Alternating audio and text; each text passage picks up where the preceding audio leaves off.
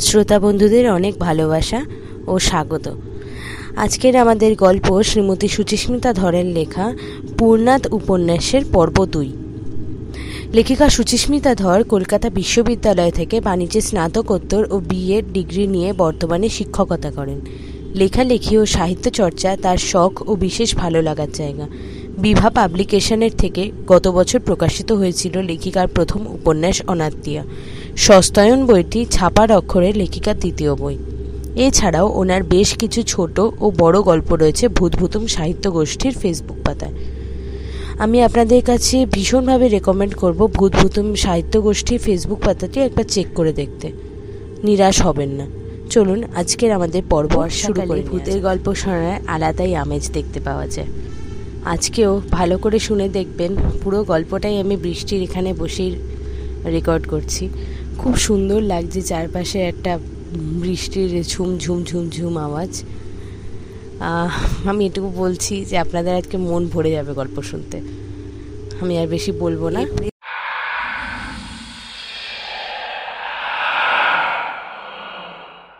April দু হাজার সতেরো। রূপরেখা আবাসন। তৃতীয় তল ফ্ল্যাট নং তিনশো দুই। ভিআইপি বাজার রোড দক্ষিণ কলকাতা।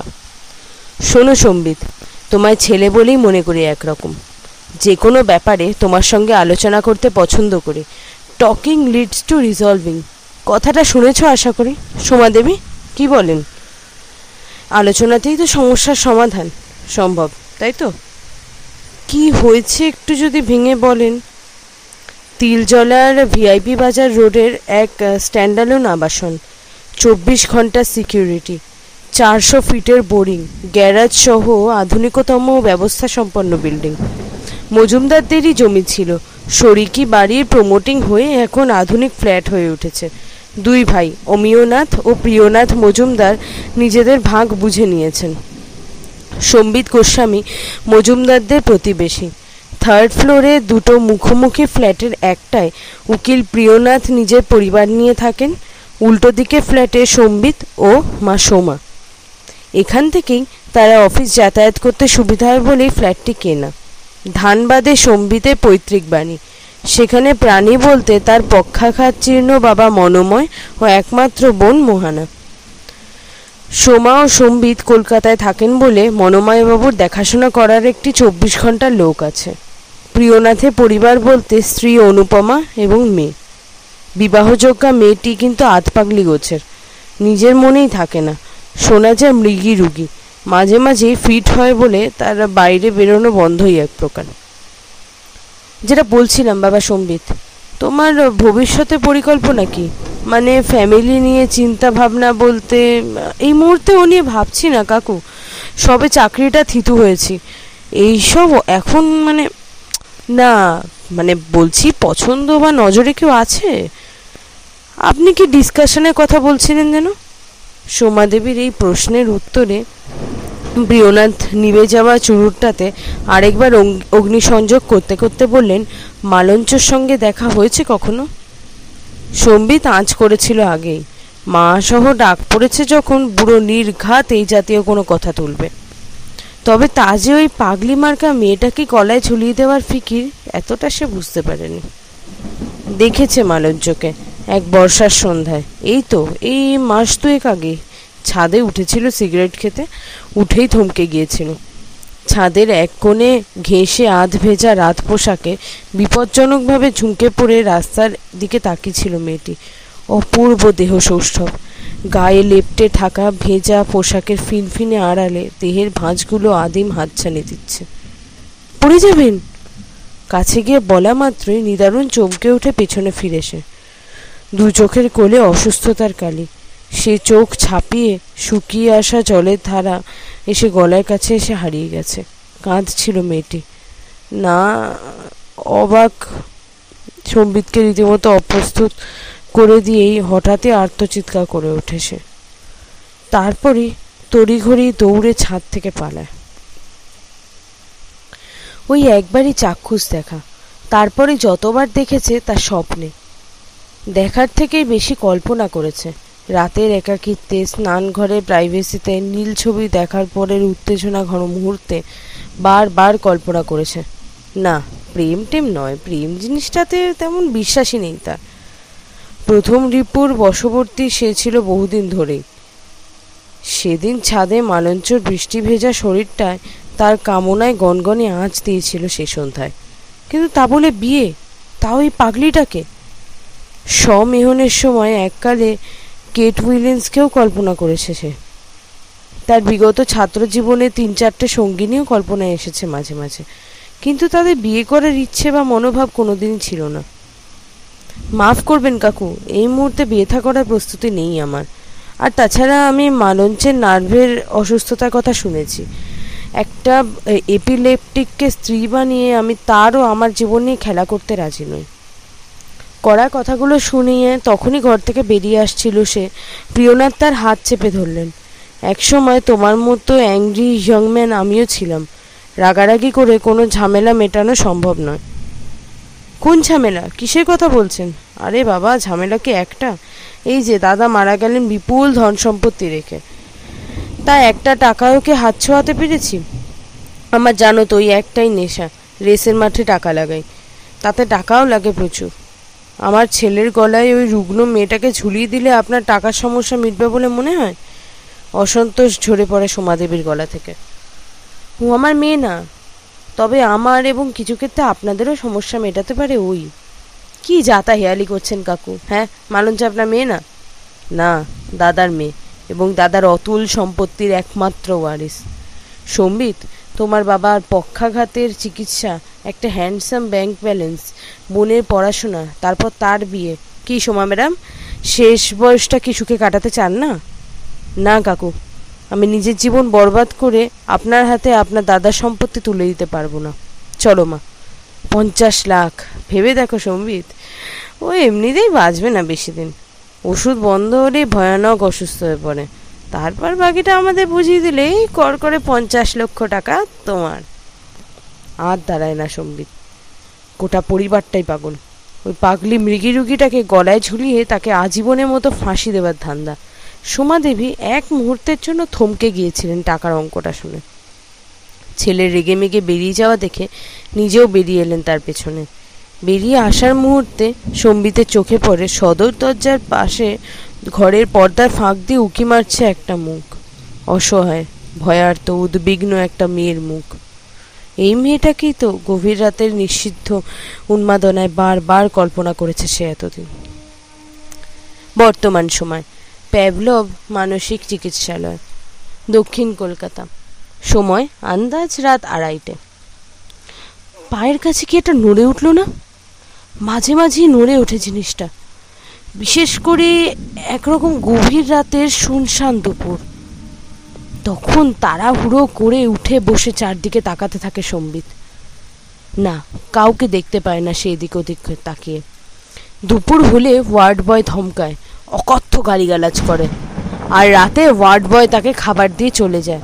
তখন নাইট ল্যাম্পের আলো আধারিতে দাঁত, মুখ চেপে ঘুমোতে চেষ্টা করে। জেগে থাকলেই পায়ের কাছে নড়বে জিনিসটা।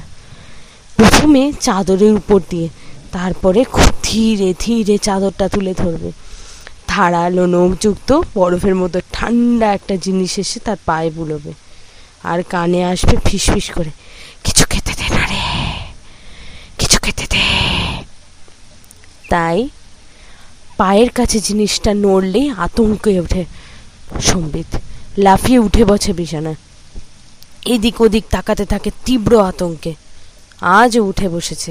এখনই নড়ল তো জিনিসটা। এদিক ওদিক তাকিয়ে কিছু দেখা গেল না রোজকার মতোই। ওই মেয়ে ছেলেটা এসছে নির্ঘাত, আবার এসেছে, একটু পরেই হাত ঢোকাবে চাদরের তলায়। একটা একটা ছুরি বা নিদেন পক্ষে একটা ব্লেডও কি নেই কোথাও? পা দুটো কচকচ করে কেটে ফেললে হয় না? পা কেটে ফেললে পাগলিটা ধরবে কোথায়? আর ধরতেই পারবে না। তার চঞ্চল চোখ আকুল হয়ে ঘুরে বেড়ায়, একটা ছুরি বা একটা ব্লেড বা ধারালো কিছু। পায়ের কাছে আবার নড়ে উঠল জিনিসটা। ডাক্তার বলেছে, ওদিকে মন না দিতে। ওদিকে মন দিলেই সে ছুটি পাবে না তাড়াতাড়ি। না, মন দেবে না ওদিকে। আবার শুয়ে পড়ে সে। তাঁত মুখ চেপে ঘুমোতে চেষ্টা করে। চাদরের তলা দিয়ে আবার ঢুকে আসে সেই ঠান্ডা, বরফ ঠান্ডা হাতটা। প্রথমে একটা হাত, তারপরে আরেকটা, তারপরে মাথা সহ গোটা শরীরটা। আতঙ্কে চোখ চেপে বন্ধ করতে থাকা সম্বিত বাধ্য হয়ে চোখ খোলে। তার বুকের উপরে চাদরটা উঁচু হয়ে ফুলে উঠেছে, যেন ওই চাদরের আড়ালে কেউ বসে রয়েছে। খেতে দিয়ে না রে ফিসফিসে অথচ ক্রুদ্ধ কণ্ঠস্বরটি বলে ওঠে দে না বাচ্চাটা খায়নি কিছু? একটা মাথা বেরিয়ে আসে চাদরের আড়াল থেকে। ওই তো ওই তো পাগলিটা। মুখের উপর খোলা চুলের আবরণ আয়ত দুটি চোখের জায়গায়, দুটি অতল অন্ধকার গহ্বর। আর অপেক্ষা করে না সম্বিত, আজ একটা হেস্তনেস্ত করতেই হবে। দৌড়ে পালাতে গিয়ে চাদরে চড়িয়ে মুখ থুবড়ে পড়ে সে। মেঝেতে কি চকচক করছে ওটা? ছুরি? হ্যাঁ ছুরি বটে। এই ছুরি এই ছুরি যেন কোথায় দেখেছে আগে? মনে পড়ছে না তো। যাকে যাকে, পরে ভাবা যাবে, কাজটা আগে। হাত বাড়িয়ে খপ করে ধরে ফেলে ছুরিটা। পোঁচের পর পোঁচ দিয়ে ঘোরাতে থাকে গোড়ালি বরাবর। তীব্র যন্ত্রণা আর্তনাদ বেরিয়ে আসে গলা দিয়ে তবু থামে না। পায়ের উপরে সারা গায়ের উপরে ওই জিনিসটা নড়াচড়া বন্ধ করতেই হবে যেভাবেই হোক। বর্তমান সময় লিলি ভিলা সন্তোষপুর ত্রিকোণ পার্ক দক্ষিণ কলকাতা। শুরু বা কোথায় দেখা যায় এরকম ঈশবনিষদের শুরুতেই বলা হয়েছে ওং পূর্ণমদ পূর্ণমিদং পূর্ণাৎ পূর্ণমুদচ্যতে পূর্ণস্য পূর্ণমাদায় পূর্ণমেবাবশিষ্যতে ওম শান্তি শান্তি শান্তি অদ অর্থাৎ সে পূর্ণম মানে সর্বব্যাপী। ইদম অর্থাৎ এই ও পূর্ণম বা অনন্ত সর্বব্যাপী। এই পূর্ণ থেকে আবার পূর্ণ উদচ্ছতে মানে প্রকাশিত হয়েছেন। আবার পূর্ণস্য পূর্ণমাদায় মানে পূর্ণ থেকে পূর্ণ আদায়, অর্থাৎ সরিয়ে দিলেই পূর্ণই অবশিষ্যতে, অর্থাৎ অবশিষ্ট থাকে। বৃত্ত রচনা তো করেছি সকলেই, একসময় জ্যামিতিক ক্লাসে। তাই তো? বৃত্তের বেষ্টনী বা সার্কামফারেন্সকে যদি পূর্ণ না করি, তাহলে সেই রেখার মোচরকে বৃত্ত বলা যাবে কি? অনন্যা? অনন্যা অন্যমনস্ক হয়ে এতদিন জানালার বাইরে তাকে কালচে ধূসর আকাশটাকে দেখছিল। গত কয়েকদিন ধরে এই বৃষ্টি হয় দুপুরের এই সময়টা। আজও কি বৃষ্টি আসবে? প্রফেসরের গম্ভীর কণ্ঠে তার নাম শুনেই ক্লাসের সকলেই ঘাড় ঘুরিয়ে দেখছে তাকে। কিসের ক্লাস যেন এটা? ঘরটা তো তার কলেজের হ্যাঁ? কোনো ভুল তো নেই। এটা তার কলেজেরই ক্লাসরুম কিন্তু এটা কি বিষয়ের ক্লাস এই সাবজেক্ট নিয়েছিল কিসে? কই, মনে পড়ছে না তো।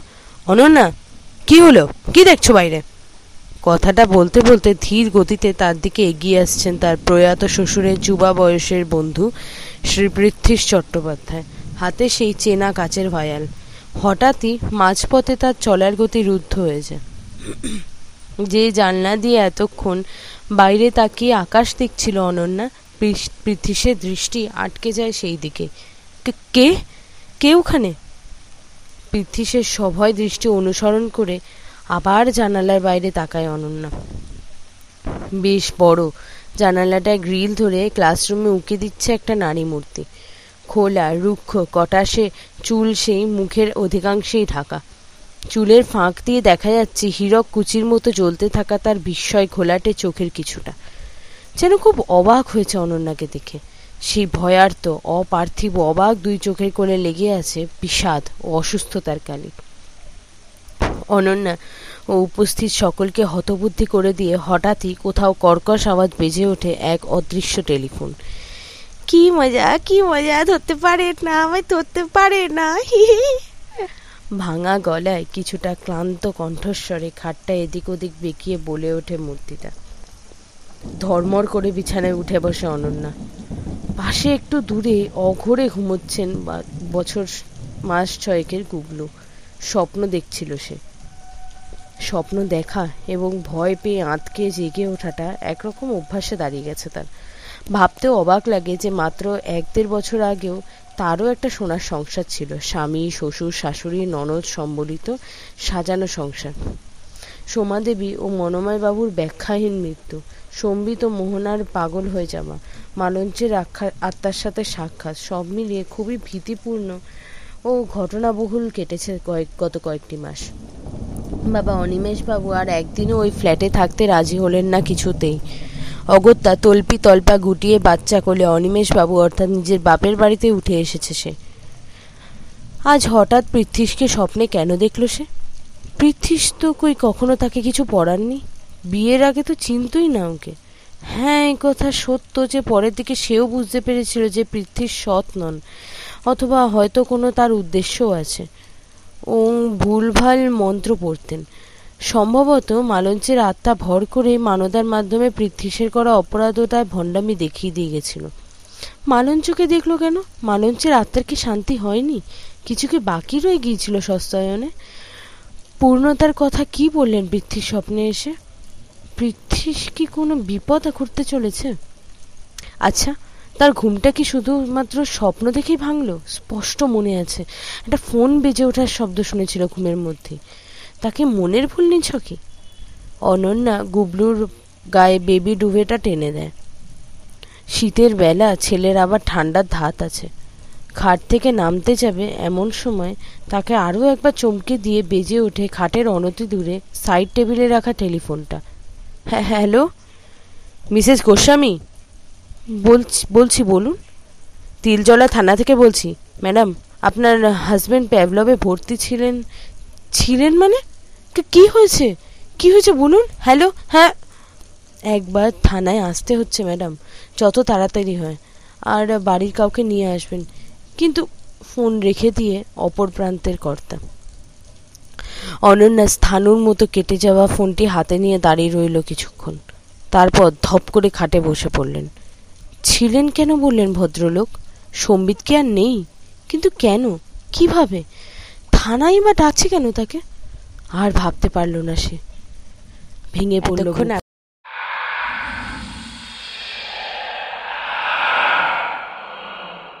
লক্ষণ আপনারা শুনলেন শ্রীমতী সুচিস্মিতা ধরের লেখা পূর্ণাতের এপিসোড টু এখনও অনেকটা বাকি আছে। এরপরে এপিসোড থ্রিতে আবার আপনাদের সাথে দেখা হবে। আপনাদের যদি ভালো লেগে থাকে, তাহলে লাইক সাবস্ক্রাইব কমেন্ট এগুলো সব করে দেবেন শেয়ারও করবেন। আর সবার আগে আমার ভিডিওটি আপনাদের কাছে পৌঁছানোর জন্য বেল বাটনটি অন করতে ভুলবেন না। আমি আপনাদের গল্পকথক শ্রীমতী, দেখা হচ্ছে পরে গল্পটা ধন্যবাদ।